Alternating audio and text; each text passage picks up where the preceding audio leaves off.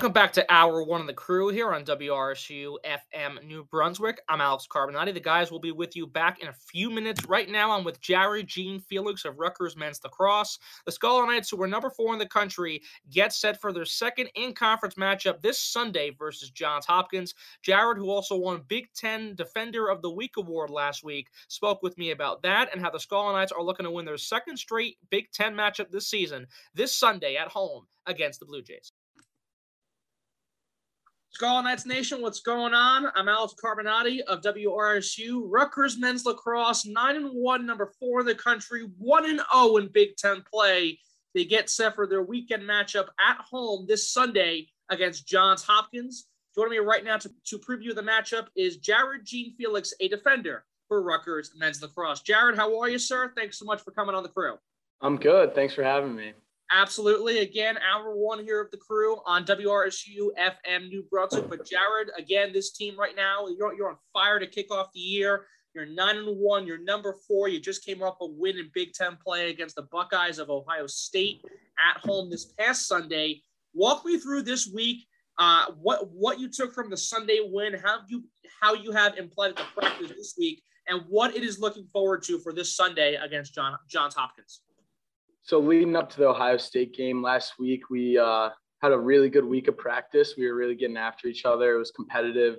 Everyone was going hard. You know, got a little chippy at sometimes, but that's always good in practice. And uh, really just trying to repeat that week of practice and the competitiveness, the edge that we bring in practice, because then that translates directly to the field. So really focusing on working hard, getting the game plan down pat, and uh, yeah, just getting after each other in the week. That always helps on the weekends for sure. Uh, you started off Big Ten play with that 18 to 7 win against Ohio State on Sunday. Through that game, you had some great defense, which of course got you to being the Big Ten player of the week uh, last week. How are you able to get that recognition and how did it translate truly to what took place this past Sunday?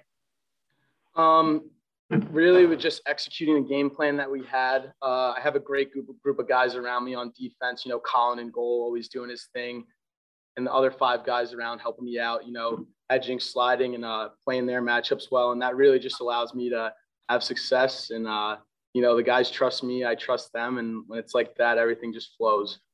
Yeah, definitely indeed. And again, you know, this team, you're outscoring opponents by over 60 goals in total. It's 167 to 103, you know, as a whole this offense really has been carrying the team. But again, your defense has played a big spark as well into preventing goals. And of course, with Colin Kirst as your goalkeeper, that plays a role too. I've asked a question to many of your teammates. I'll ask the same to you when it comes to how everything all adds together the offense, the defense, the goaltending, even the coaching with Coach Brian Brecht and his staff.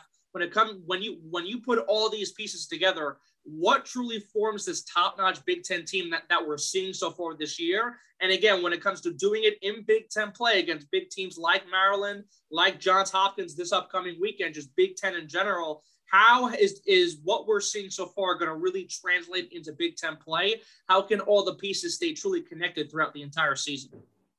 Um, well, we are big on family here on the team, so everyone's really just playing for each other and we know we have the athletes to play with anyone in the country. We have the skill to play with anyone in the country.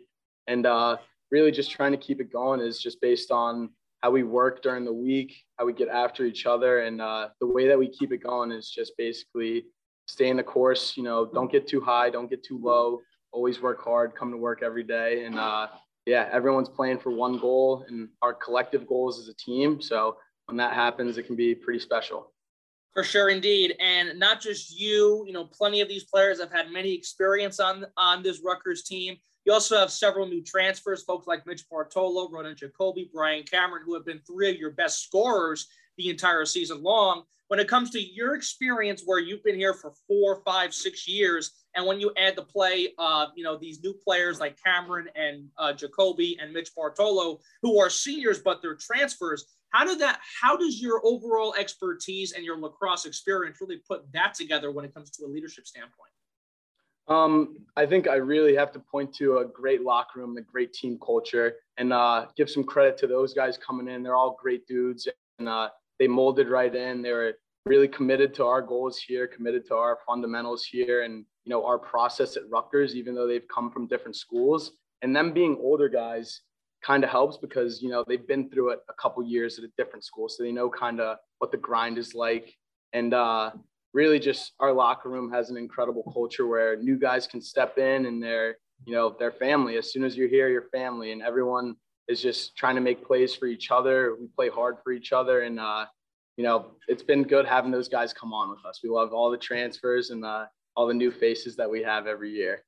For sure. And just this week, actually just today, Rutgers, four Rutgers players were named mid-season All-American. If you look at uh, Colin Kirst, you look at Ross Scott, Ethan Rawl, and Brendan Kamish. Those are those four players who got that mention.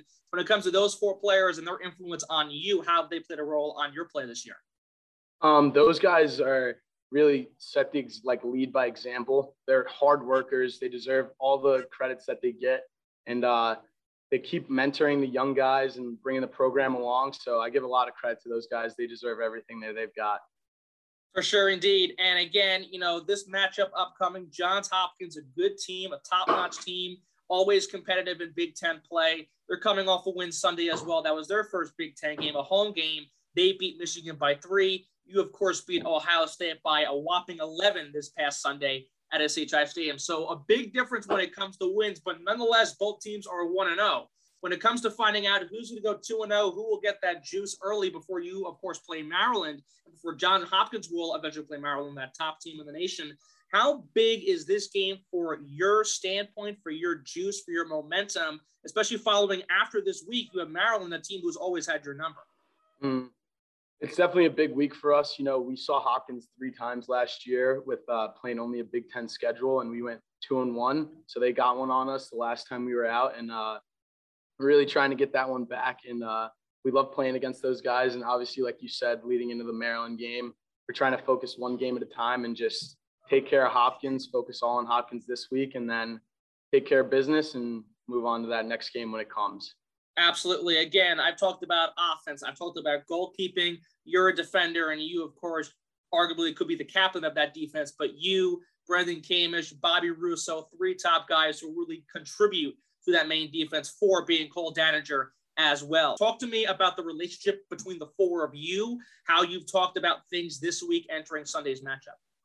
Uh, talking with those guys, you know, they're all on the field last year, big contributors on the field. So they played against Hopkins three times as well last year. And uh, talking to them, the focus is really just on, you know, playing our game because, uh, you know, make Hopkins beat us, you know, play our game, play to our strengths. And uh, yeah, that's pretty much it. And those four guys, like I said, you've mentioned a couple of them before, all hardworking guys, you know, Bobby Russo, a lot of extra work.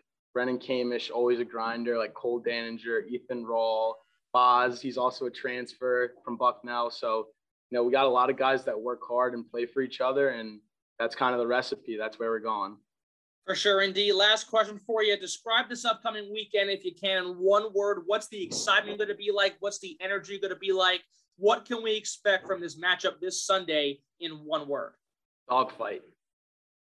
Going to be a dogfight this weekend dogfight it is. We'll see how much of a dogfight it really is. But Jaryd Jean-Felix joining me here on the crew. Jaryd, thanks so much. I really appreciate your time, your ability to come here on the show. All the best to you this weekend, and good luck versus John Hopkins this Sunday.